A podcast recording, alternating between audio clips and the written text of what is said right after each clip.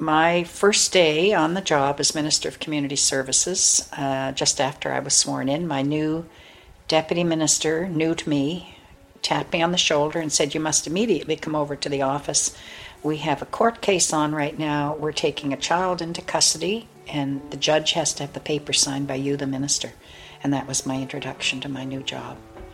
So I walked over to the office, I reviewed the file, signed the papers. Child was taken out of parental custody hmm. and taken into care. And it was a shock to me to realize, oh my God, that's my job. You're listening to On the Record Off Script. My name is Mark Coffin, and I am your host. For the rest of the summer, we're taking a break from the standard episodes of the podcast that follow the career path of a Nova Scotia MLA, and until September, we'll continue sharing some of the long form interviews we held with former Nova Scotia MLAs. This week, I'll share my conversation with Francene Cosman. Francene has held a number of political positions during her time. She was the first mayor of Bedford, Later, she served as executive director for the Liberal Party of Nova Scotia. Then she became a Liberal MLA herself, and under John Savage's term in government, she was deputy speaker. And under Russell MacLellan's term in government, she was minister of several portfolios. She would have served around the same time as Eleanor Norrie, someone you heard from a few weeks ago in the podcast. Some of the things we talk about in this interview are her hotly contested nomination meeting, the time when a protester jumped over the rails of the gallery in the legislature and landed on the House floor while she sat in the Speaker's chair, and how she balanced her own tendency to be independent minded with the reality that she had also been appointed party whip for the governing Liberal caucus, and it was her job for ensuring other fellow independent minded party members stayed in line.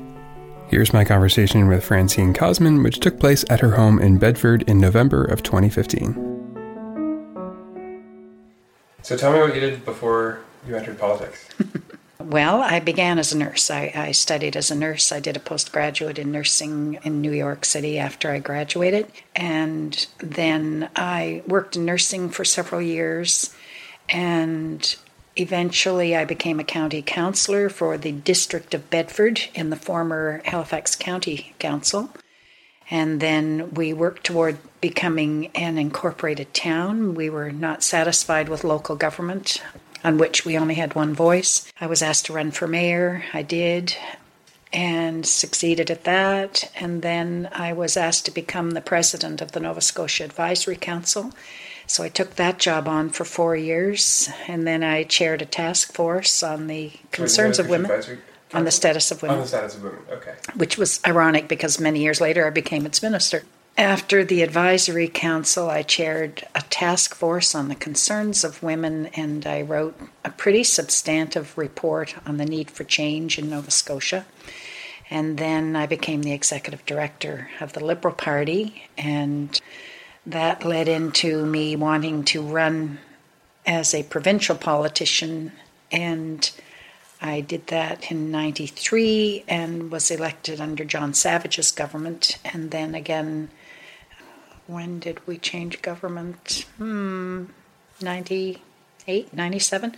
Then I became, then I was in the cabinet with Russell MacLellan. Okay. I was Bedford's first mayor. First mayor? Yeah. That's a, that's a big title. yeah. yep. So that's my history. That's how you got here. And what particularly drew you to get involved in politics? What was it about um, all those experiences that made you think that politics was a worthwhile pursuit? Uh, I could see so many needs for someone stepping up to the plate and being active on the issues. And in Bedford, the issue was garbage. That's what led me on to county council, and it led me on to being part of the group that wanted to form a town to take control of our own destiny around planning issues. Mm-hmm. And we took a garbage fight with um, Halifax municipality all the way to the Supreme Court of Canada. And those were part of my evolution into thinking we need change and I want to be part of it. Hmm. And what was, the fight over? The fight was that uh, the city of Halifax and Dartmouth and the county were looking for a new landfill site and they wanted to put it in Bedford at Jacks Lake. And Jacks Lake has an exit brook that comes into Paper Mill Lake, which is where I had just moved to, bought my first home, with my family, and that was our lake to swim in. And we knew if the dump went up in Jack's Lake, we'd have no lake to swim in. So it was a big impetus, and um, it was the wrong location for the regional dump, and ultimately it got located on the 101 highway. Hmm. So, but it took going to the Supreme Court to do it. Really? And they ruled on the basis of. They ruled on the basis that there had been somewhat of a, I'm fishing in my memory, but somewhat of a flawed process for choosing the site that got chosen, and that we had to go back to the drawing board for all this region Hmm. to make it more transparent and fair. And I can't, I, I can't remember the exact wordings of it, but it had to do with that. And so rather than going back to the drawing board for the Bedford site, a new site was chosen. Hmm. And that was happening while you were mayor? No, that was was while I was on county council, Okay. and then all of that led into the desire to pull ourselves as a unit, a municipal unit, out of the county and become our own town. Right. So we were the first new town in 69 years. Yeah, And what drew you to the Liberal Party? that's really a hard question to answer because at one time I was a candidate for the Tory party because I wanted the government of the day, which was then a liberal government, who were putting the garbage dump in Bedford. I wanted a government change. And so I put my name forward. Didn't have a sweet clue what any of it was about. I was a young woman with two small children and didn't get the nomination and sort of dropped back from the politics of the day around party affiliation. And then it wasn't until 1993 that I ran for the Liberals and I had worked as their executive director, so I understood what they were about and I liked the people. Yeah. How did you get involved enough to be executive director? I applied for the job, I interviewed for the job, and I had chaired the task force on the concerns of women the year before, which was done through the Liberal Party. They asked me to do that. Vince MacLean was leader in opposition mm-hmm. of the Liberal Party, and I had come out of the status of women, and he knew I could probably take that on, so I did. And then when the executive director job came up, I interviewed for it. So before that, you hadn't really had any involvement with the party, No. aside from those two things. No. Wow. That's a big jump from not very involved to being Yeah, to being very involved. Yeah, Yeah. that's a big jump. Uh-huh. So I'm curious, just to maybe before we jump into your experience with MLA, but being, I guess, an executive director of a party, Yeah. um, how that sounds like it was probably a very fresh experience compared to what you've been doing previously. Yeah. What was what was that learning like? It was huge, and we were in opposition. And I took on the role of doing a lot of fresh eyes on the old subject of how do we get nominations, what materials are out there to help people go through that process. I did a lot of writing materials. Uh, I traveled the entire province running nomination meetings. And yeah, a lot of groundwork, talking to people, connecting with them politically, and just moving about the province with my finger on the pulse, so to speak. So, mm-hmm. yeah, it was a total learning curve at the start. Oh, I imagine, yeah. Yeah. And you did that for how long? I think it was maybe four years, three years. And then you went right into being a candidate. Yeah, Wow. And that was tough. I mean, you would have had some experience from the nomination. Oh, yes, running nomination meetings. Yeah, I definitely had experience because I also ran the federal nomination meetings because we had a linkage, federal and provincial ran out of the same office here. Right. And yeah, it was it was a tough job and it was tough running for the nomination. Were you contested in your nomination? Oh God, yes, hotly contested. Wow. Tell me about that. Well, there was one other candidate. He was a retired RCMP. He was well known in hockey circles. His son was a star player in hockey. And we had to, at that time, how it worked, you had to sign up new members and old members with a membership card in order to be eligible to vote. And so we were all out beating the bushes trying to drum up people to come and support us at the nomination meeting. Hmm. And the night of the nomination, there were about between 1,100 and 1,200 people showed up to vote. And the rumor was there were going to be busloads of hockey players coming in to vote for my opponent. it was pretty good, pretty tense. And the issue that night became my stance on abortion and pro life versus pro choice. And what had happened was there was a lot of misinformation floating around saying I was, you know, all for abortion and all this stuff. I had a nice little speech all written, and one of my supporters came to me and said, Look, this is what's rippling around the room right now. And I said, Okay, I'll throw my speech away and I'll get up and talk on the issue. So I did. And I won. And Against the odds and the numbers, I won. Wow. Yeah. And what were they saying, and what was your position? Well, the the thing was because I'm a feminist and I had worked for the status of women, they just assumed automatically that I was somebody who was not pro life. Okay, pro life is totally against abortion, mm-hmm. and I'm pro choice, but I talked about the fact that I had teenage daughters, and if it ever happened that they came to me and said they were pregnant, could they have an abortion? These were the steps I would take to advise them what they need to think about before they'd make such a life altering change for themselves. And I talked about that. I really did give an overview of my own personal thinking on the subject, and that I wouldn't want my family to have to have an abortion, but in the end, if that was their choice, I would support their choice. But it would only be done with a lot of knowledge mm-hmm. about the pros and cons. So you couldn't say I'm totally for abortion or against abortion, Right. but I, I really talked about a reasoned approach to trying to make a hugely difficult decision. And that seemed to win over a lot of people that night. Hmm, and if you hadn't said that, you don't think you would have won? The odds were against me winning with the numbers that my opponent had signed up. Yeah, truly they were against me. Mm-hmm. And it was quite funny because John Young was the president of the party then, and he actually positioned himself at the end when the voting was all over on the other side of the stage next to my opponent, ready to put his arm up in the air, thinking that the other guy would have won because the numbers were there for him. But I actually won it because I think of my speech. Interesting. yeah, it's funny to call it back in my memory, but yeah. Yeah, no, there's a. I remember when I was first moved to Halifax, I sat in on the nomination meeting with Leslie. Oh, yeah. When she first ran, and the whole room thought that Megan's signs were kind of half. It was just it looked a bit sloppier, and there wasn't as much. You could tell they had a fewer number of supporters in the Yeah, room compared to Alexis McDonald, who was running against. Oh, Megan okay. At the time in Irvine Carvery, and same thing. It was like a, it was once you heard the speech, or once everybody heard the speech, Yeah, the it switched it. Shifted and, Isn't that yeah, neat? she walked out. so- Wow.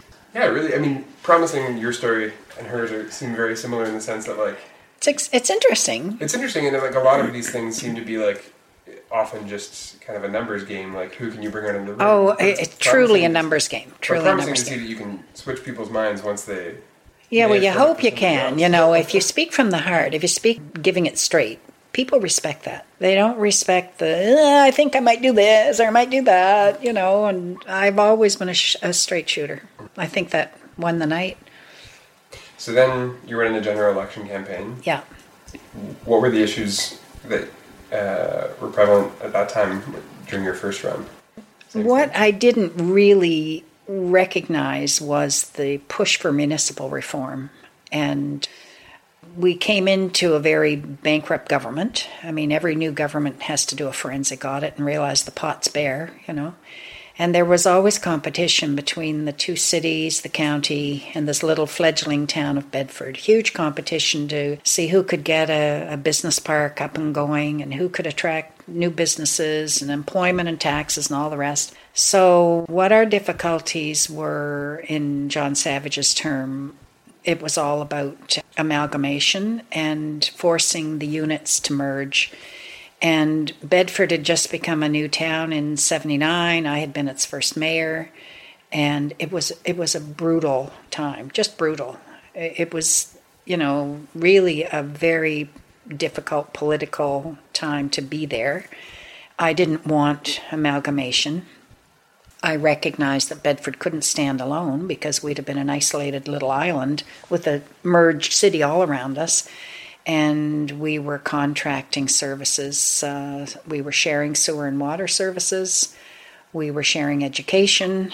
Uh, we were contracted for s- municipal services such as community services, social aspects.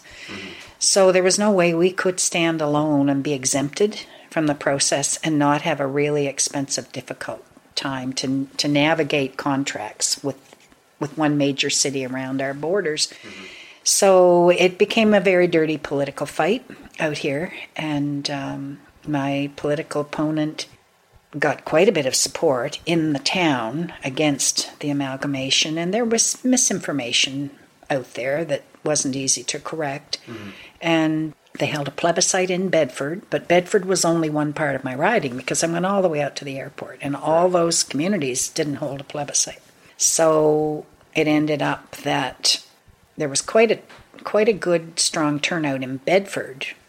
I think it was six out of ten people voted against amalgamation, but Bedford was still only a small part of my total riding. So I was doing this balancing act, this juggling act. I mean, mm. it was just ridiculous. And in the end, we all got merged. And in the House, when the bill came up, I was the one who moved the motion to bring it to second reading, which meant it could then go to law amendments and the public could come in and have their say about it. I walked out of the legislature when the final vote came. I was so angry about it and still upset. That was not a recorded vote, mm-hmm. and I, if it had been, I would have had to break with my party and vote against it. Mm-hmm. But the public doesn't know that. You know, that's mm-hmm. just the way it was. And I thought, oh, I'll never get reelected after this. But then I did. So I think it just proved that as much as there was so much anger and angst over it, the overall job I was doing got me reelected. I never thought I'd get reelected over that issue. And when you say you you walked out of the legislature when the vote was happening, yeah, for the third vote. Right. So can you talk a bit about why why not vote against it in the legislature? Well, if I voted against it, I would have been kicked out of the party. I would have been kicked out of the caucus. I would have sat alone like Andrew Younger is today for his reasons. And I probably wouldn't have had any opportunity to succeed on the issues in my riding that I needed, and that was schools. I had I had so much growth out here. We needed schools, new ones, old ones repaired, and I thought there's not going to be a cooperative response to the needs of this mm-hmm. community if I broke with the party.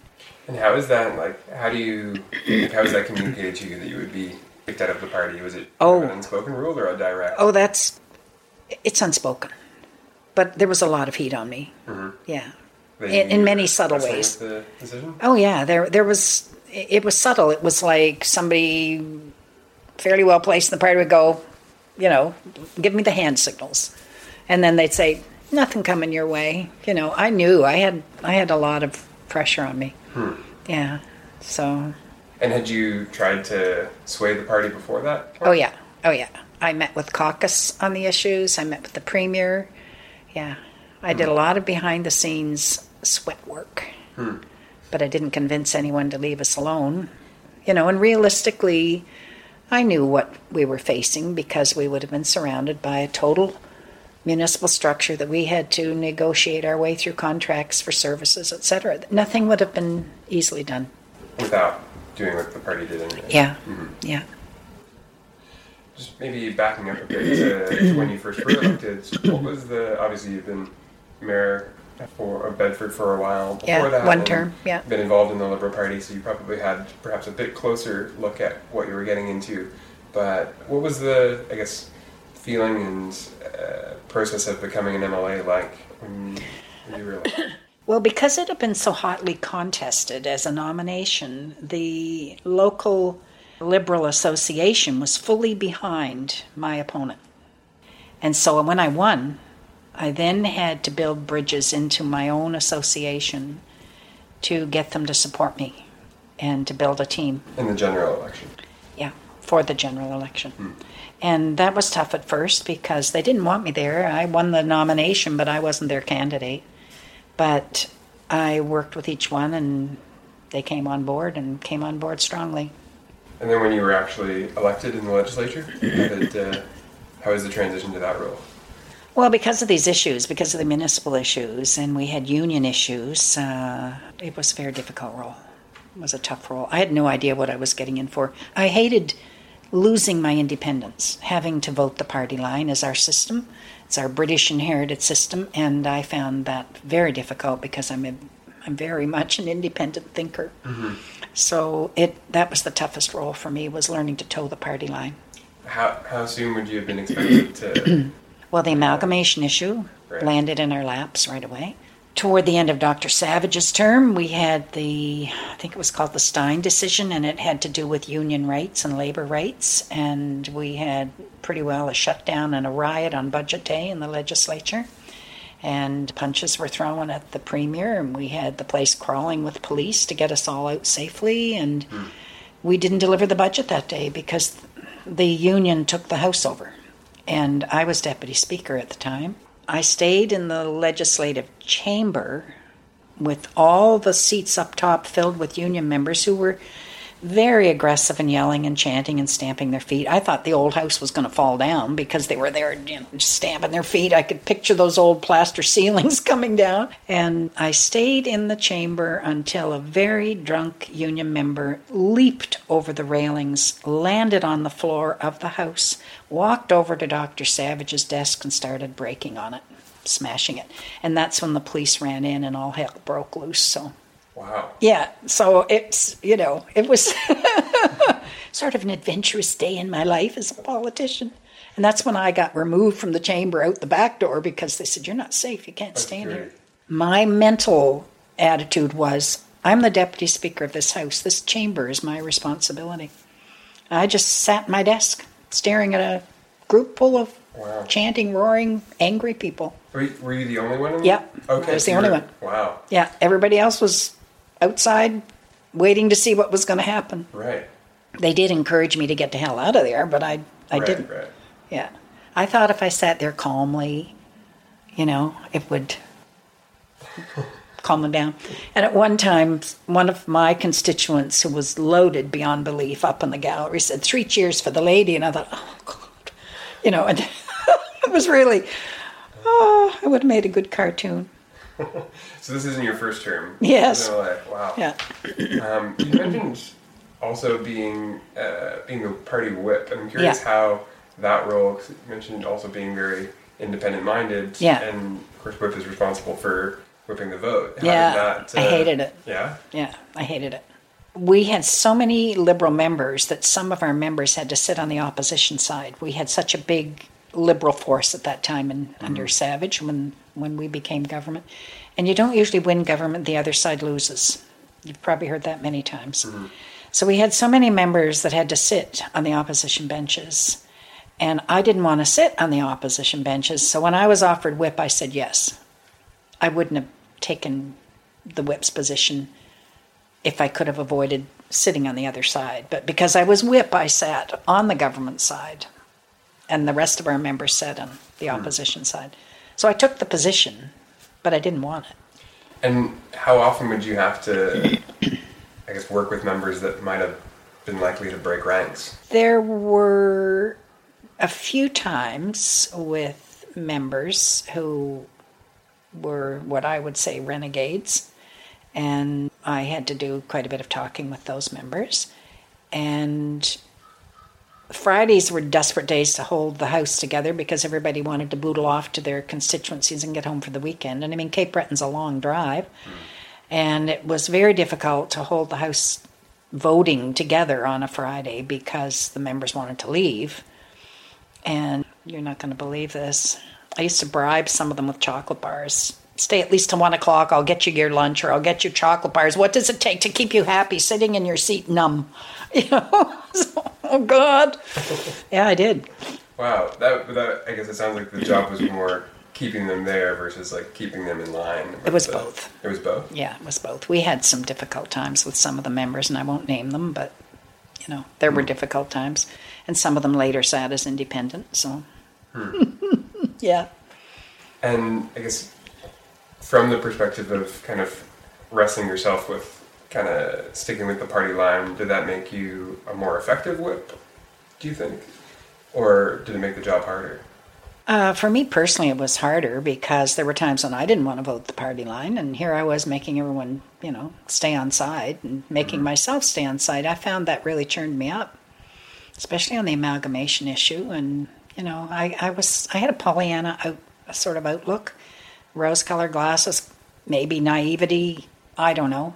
I just thought there must be better ways to make government work than what I was sometimes seeing, but I don't have an answer for that. That's what we're looking for.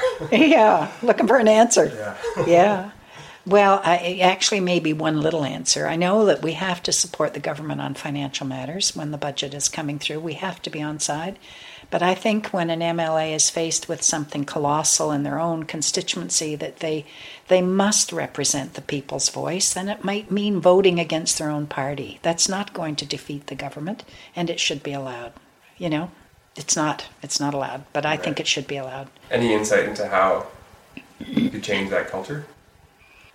Well, I guess to change the culture, you have to look at numbers and convince the leadership, which would be the House Leader and the Premier and the Cabinet, that's where the power sits, that it's a worthwhile endeavour to allow a person more freedom to truly be a voice mm. for their constituents. And that's a sales job, and it also is a numbers crunching job. If you have a large majority, one person, one constituency's issue it, it shouldn't wreck the government, you know, but it should demonstrate that somebody's listening to the people and trying to do something. And maybe it would be seen as tokenism, I don't know, but I think there should be some capacity to allow a member to vote against something their party's doing. I admire Bill Casey. I admire his guts. I really do. I think he did it. Hmm. You know? So, yeah. I was a renegade behind the scenes, I guess. So.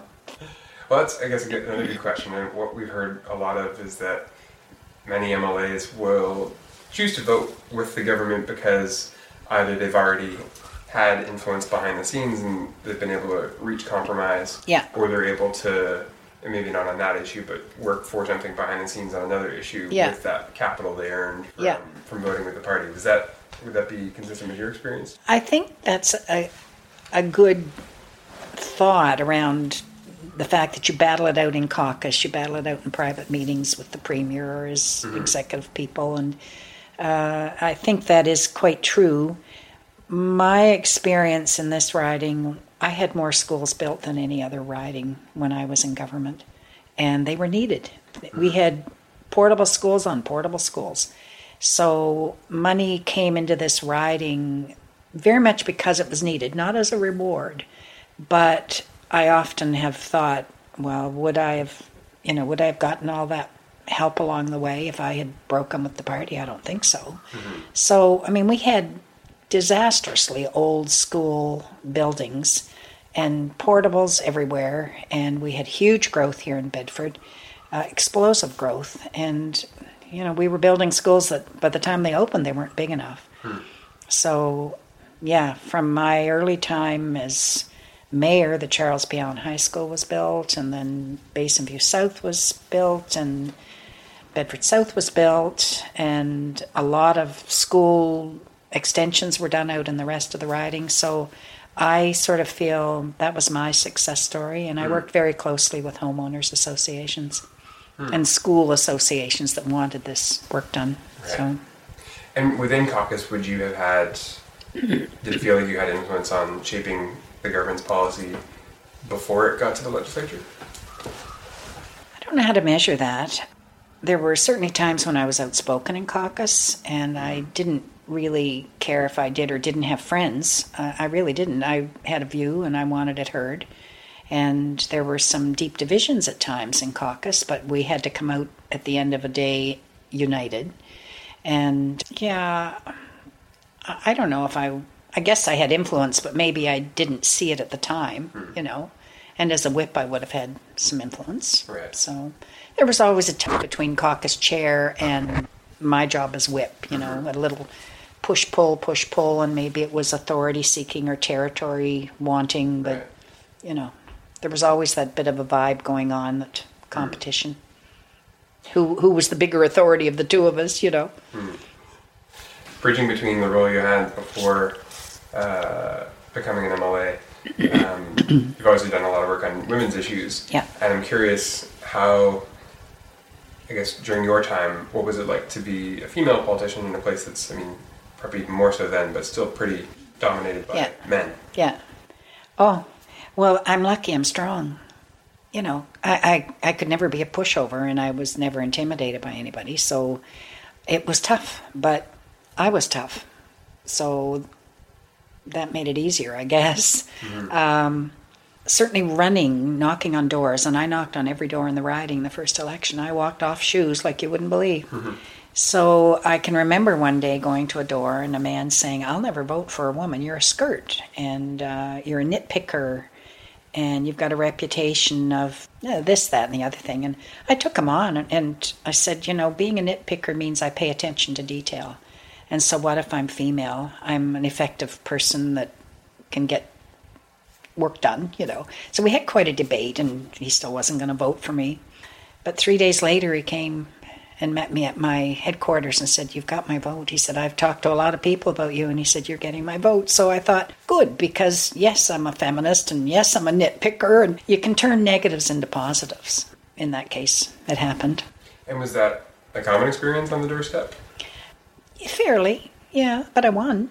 Mm-hmm. So, so I must have convinced people it was okay to be all of the above. Right. right. you know, what can I say?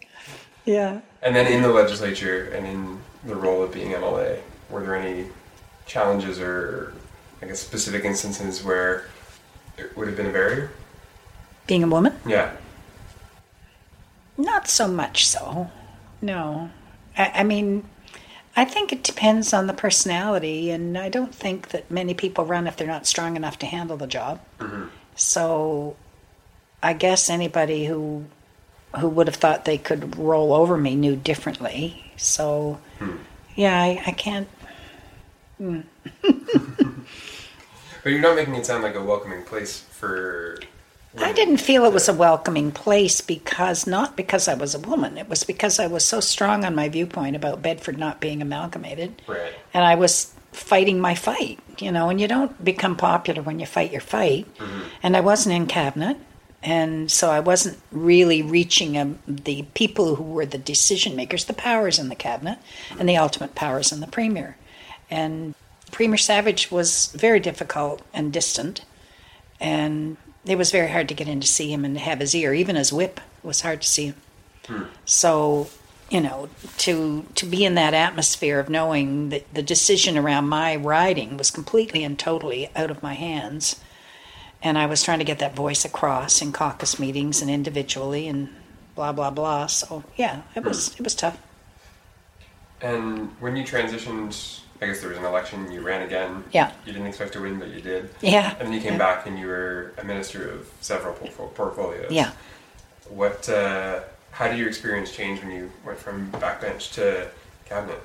Oh, it was vast. I finally had some power to make things happen my first day on the job as Minister of Community Services, uh, just after I was sworn in, my new deputy minister, new to me, tapped me on the shoulder and said, You must immediately come over to the office. We have a court case on right now. We're taking a child into custody, and the judge has to have the paper signed by you, the minister. And that was my introduction to my new job. So I walked over to the office, I reviewed the file, signed the papers, child was taken out of parental custody hmm. and taken into care. And it was a shock to me to realize, oh my God, that's my job. Mm-hmm. Welcome to the and job. Any time a child was taken into custody, you would have been only if it went through ministerial order before a judge, which okay. this case was. And it did come back to haunt me a few years later on another case where the man who was abusing his child went to prison, and when he got out, he came after me and I had to have hired guards at my house for a while because he threatened to kill me. And I had to keep the drapes closed. so it was a job that had all sorts of really significant issues to manage. Mm. And um, yeah, to look at all the packages of funding that went here, there, thither, and yon. And again, very bad budgets that we had. We were a broken government money wise. So yeah, it was a really big challenge and I loved it. Mm. Yeah. And I guess at the around the cabinet table, one question we've been amazed at the variety of answers we've gotten by. So yeah. I'm curious to hear yours. Is how are decisions made at the cabinet table? To what degree, as a minister, can you influence the the direction on something that comes before cabinet? I guess it would vary depending on the issue, and if there were if there was something really contested, it would ride to the premier because the premier's the ultimate authority, mm-hmm. and a minister brings their own issues forward. The deputy comes in presents the issue as well. And at that time, I don't know if it's that way today. There were a few times when you know you could question your fellow cabinet minister and say could you look at it this way or will you bring it back you know mm-hmm. so so there was some give and take but we had a lot of authority as as ministers over our own department and it usually was brought forward and handled so that we had what we wanted you know mm-hmm. now the exception to that was the location of a new jail and uh, it was going to come to bedford and I basically, in the cabinet meeting, only had one supporter for not putting it in Bedford. And I knew it would, we'd lose the seat when the jail was located here. It was kissing the seat goodbye. We wouldn't win. And it was a huge, another huge community battle, very well orchestrated. Yeah, I, I didn't get the support of cabinet not to put it here. Hmm. And I, Oh God, yeah. I mean, I basically said to all of them and the premier, "You're kissing the seat goodbye. You know, you won't win it. Mm-hmm. You just this will cost the seat because the community doesn't want it for very good reasons." And I had all sorts of huge community meetings with hundreds and hundreds and hundreds of people at them against it. I brought out the Minister of Justice, uh, other ministers to sit at the table and hear all this, but it was done. The decision was made. It was coming out here. And what I guess would my mind just jumps to well, jail's got to go somewhere. What, yeah. what was the alternative to Bedford? There were several sites looked at and analyzed, and the Burnside Industrial Park, which is where it is now, was second highest on the list. No residential community around it. Full residential communities here, and the management of that quotes new jail has it's been abysmal there's been all sorts of breakouts and this and that and the other thing. And I think it was the idea that the forensic center was going to be attached to the jail itself, which it hadn't been in Sackville. Sackville, it was just a jail. Hmm. And it was also surrounded by residents, which was a mitigating thing in the argument out here. You know, well, nothing went wrong out there. But the minute it moved to Burnside, all sorts of things went wrong. Hmm. I, I don't know if it's the culture of drugs getting into the the jail now or not. I just don't understand it, but it didn't turn out to be a very good story. So, but I was faced with that and I was adamant about it that it wasn't coming here and it, you know, never got changed by Russell MacLellan's government. So when the new government got elected, it got moved. And that would have been when Peter Christie won the seat here? Yeah. Okay. Yeah. We interviewed Peter a couple weeks ago. Yeah. Um, interesting. What would you say the the things you are most proud of are from your time in government? Hmm. My own? What I'm proud of? Yeah. Schools. Yeah. I think I left my mark on the schools. Mm-hmm. I had a man come up to me a couple of weeks ago in a mall and he said, You know, you were the best we ever had out here. I said, Oh, thank you for saying that. He said, Yeah, you were a sh- shoot, straight shooter. He said, You were widely respected he didn't have to tell me that all these years after the fact, but it made me feel good, you know. So I don't even I don't know if he even voted for me, but he just came over to me and told me that. And so I, I feel that what I brought to it was my own personal integrity, and I came out of it with my own personal integrity intact. And it was a tough, tough job, and a lot of battles were fought. And the schools that I managed to navigate through in this whole area, I can go by so many places, so many parks, so many things that I personally have my thumb on. And I feel good about that. Most of that record no one ever knows, you hmm. know. And things that I did for individuals who were dying of ALS. We did pilot projects, letting them stay in their own home with full around the clock care. It had never been done before in Nova Scotia, but I had constituents whose family came to me and begged for a different way of handling ALS than being stuck in a hospital on the equipment at $3,000 a day. And we saved a lot of money by creating a model to do it in the home. Saved the government a lot of money and made the families happier. Right. Those are the things the public never knows about. And that's fine, they don't need to know. But I know in my own heart what I did, and I feel good about it. So what can I say?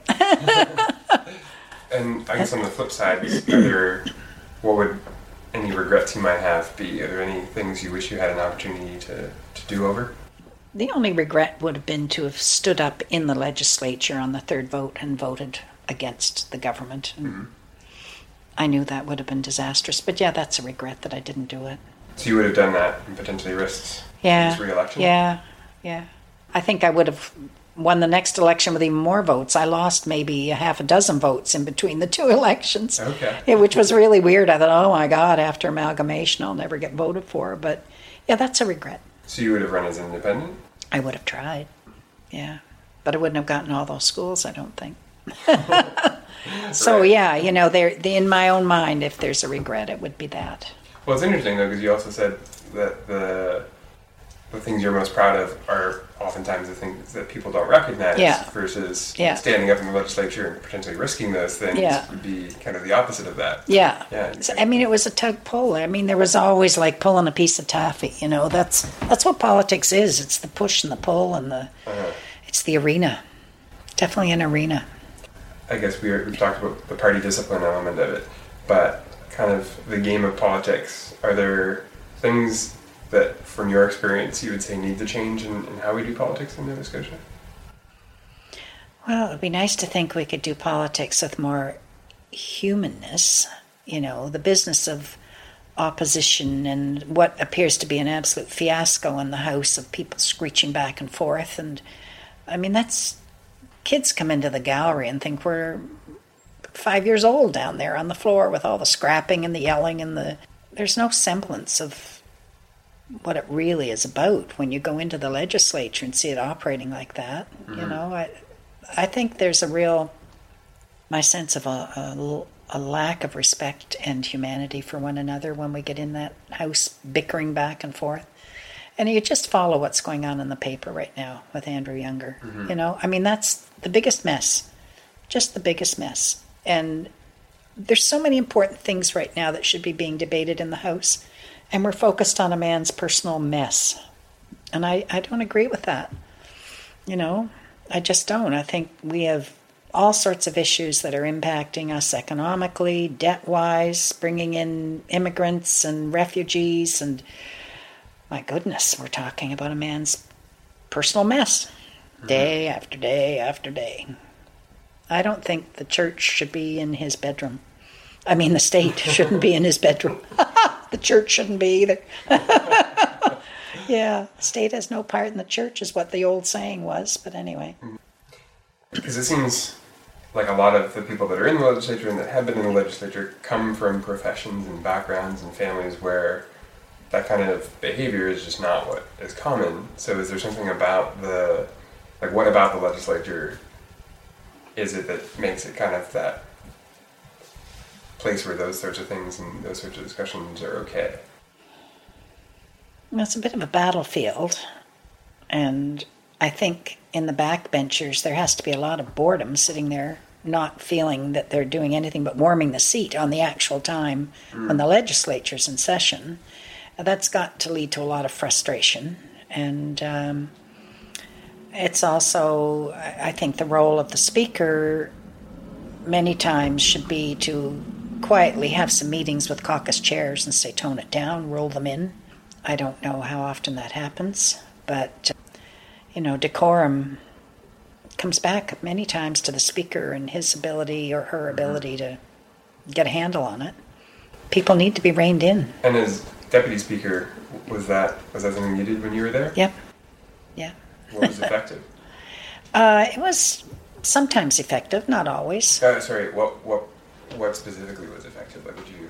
Oh, well, I'd meet with individuals and I would meet with the caucus chairs on rare occasions. And um, When you say individuals, you mean like the, the bad apples? Or Yeah, the bad apples. Yeah. Oh my God. Yeah. yeah. Bad apples didn't like those meetings though. I can imagine. yeah. Yeah. And you know, when someone gets ejected from being part of your party, they're like a pariah. You, you don't sit with them in the in the area where you go out and have your lunch or a cup of coffee. They're they're just stuck over there like they've got the pox, you know. And it's it's not.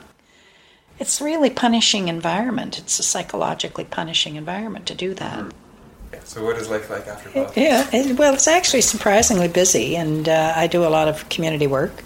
And I sort of went back to connecting to my nursing background by becoming a healing touch practitioner and a Reiki practitioner, doing volunteer work at the church around people who are terminally ill, hmm. uh, working with them and that sort of thing. And is there, perhaps not now, but when you left politics, was there a pull to, to stay involved, or was it hard to uh, well, walk away? No, I, I did walk away. Uh, my husband died a few months before the election, and I was in such a state of depression that I knew I wasn't going to run. I couldn't. I couldn't go out and go door to door. Hmm. So I walked away, and I got over it eventually. I mean, it took me three years to get over his death, but I did literally not reoffer. Hmm. So in my history, I've never lost an election.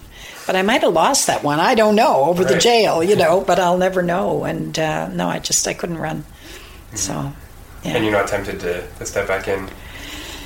Yeah, there are times when I get the fire in my belly, you know, because there there are issues, and I think, oh my God, yeah, I'm old, but I still I still could do the job, you know. So, but I won't, not at this stage. But yeah, I think politicians take so much energy and need to be younger mm-hmm. younger than I am anyway, by a good 10 years. So, but I do, I get the fire in my belly and um, I pay attention to the issues. And yeah, and I'm wondering now what can I do to help the refugees coming in? So, because right. our church will get involved with that.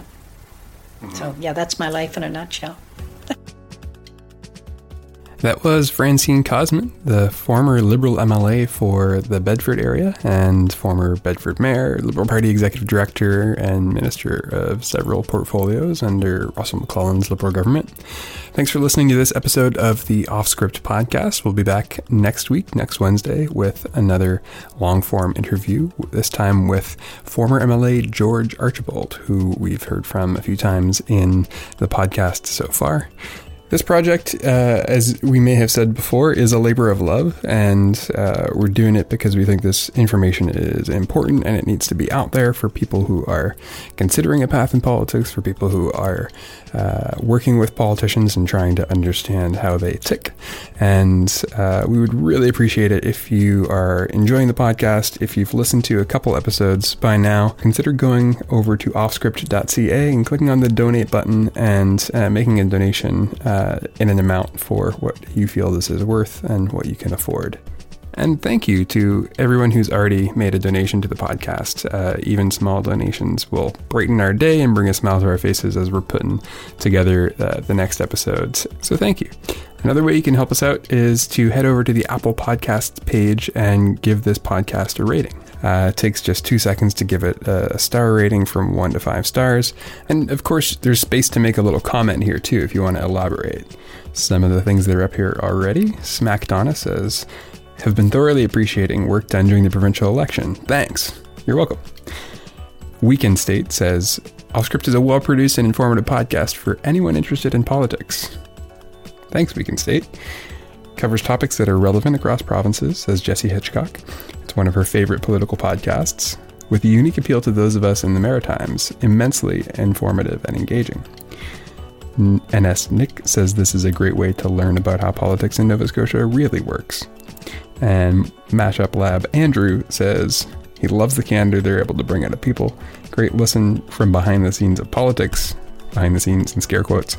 I have a new appreciation of why slash how certain decisions happen the way they do. So many dynamics and competing interests at play. Fun listen. Well, thank you. It's Mac Donna, Weekend State, Jesse Hitchcock, NS Nick, and Mashup Lab Andrew. Uh, your ratings and comments mean a lot to us, and we're glad to be producing content you find some value in.